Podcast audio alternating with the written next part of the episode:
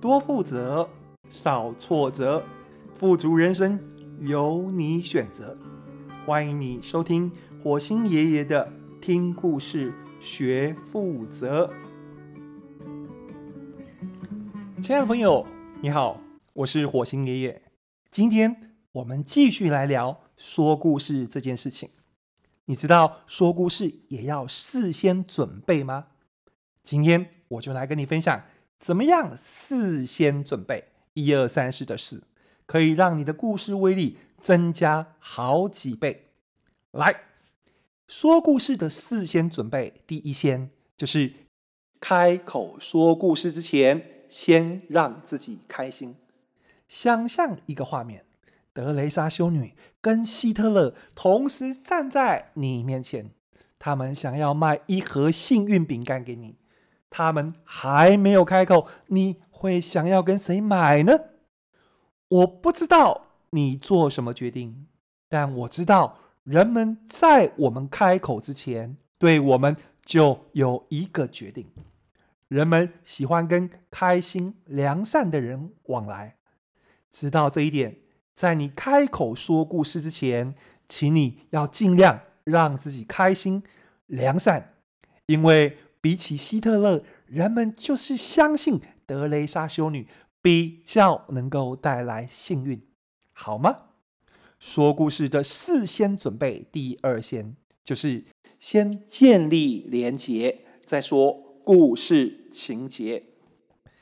我在企业上课的时候啊，每当我要介绍自己，我都会说我是台南人，在座有台南乡亲举手，加1万。我第一份工作在花旗银行，有办过花旗信用卡的举手，加15000。我之后去滚石唱片，有买过滚石唱片，举手，加2万。对方每举手一次，就会觉得火星爷爷是自己人。既然是自己人，那火星爷爷今天说什么，我们就加减相挺他一下好了。那为什么会这样？因为我把轨道铺好了。你一定有接过银行打来的电话，一打来，就是要卖产品。他们觉得这样最快、最有效率。结果他们想要直球对决，你是直接就拒绝。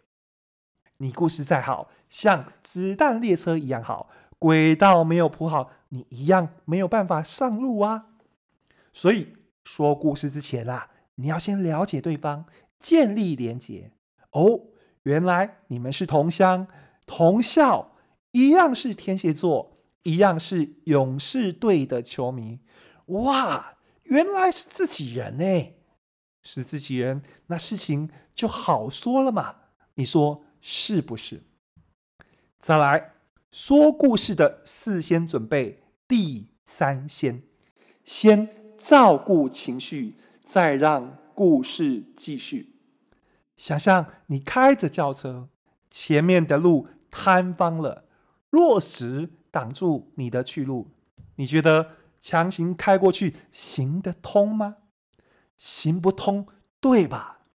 说故事也一样，每当对方有情绪，有不同的意见，也像是坍方的落石挡住你的去路，大石头没有移开，你的故事也说不下去。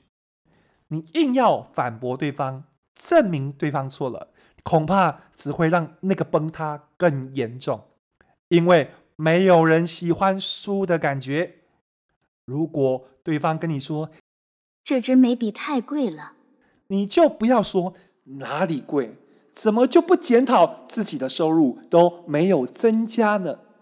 结果你知道，东西没卖掉，粉丝一直掉。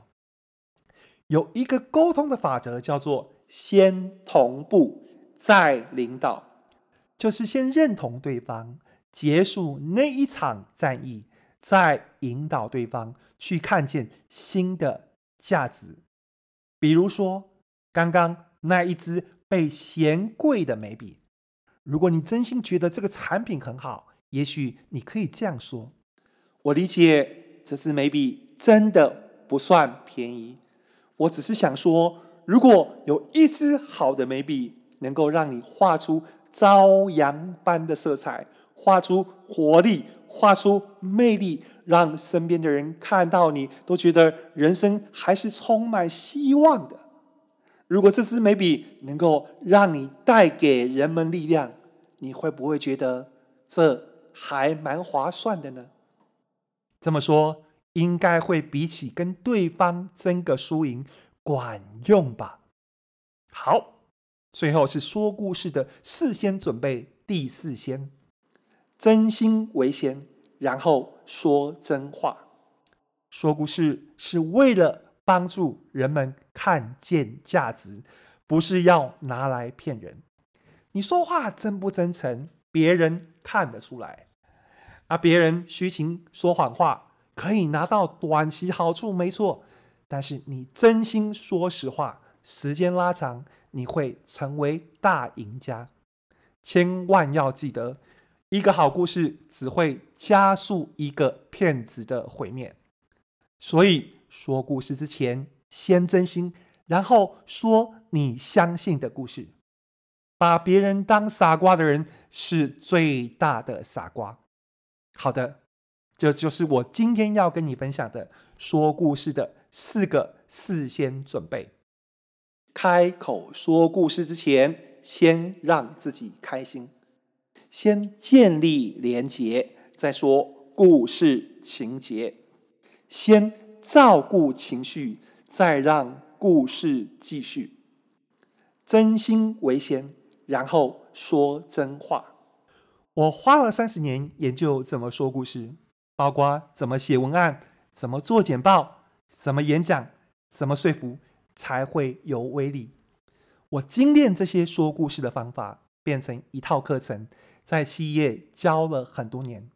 这些方法学员们一听就懂，一学就会，一用就非常有威力。然后我把这门课转成线上课，叫做赢得喜爱的故事沟通力。我很期盼，当你需要说故事的时候，这门课能够帮上你。当你要自我介绍，讲完有加不完的 line； 当你要介绍产品，讲完哇的声音不会间断。当你需要写金句，能够很快写出动人的 slogan。 当你需要上台，世界会因为你的好故事听你一次。我在说明栏放了一则8分钟的影片，分享给你怎么自我介绍会很有威力。如果你想学习说故事，我会是那个专业贴心的向导，我会陪你一起攻上山顶。很期待跟你一起学习赢得喜爱的故事沟通力。我们线上见。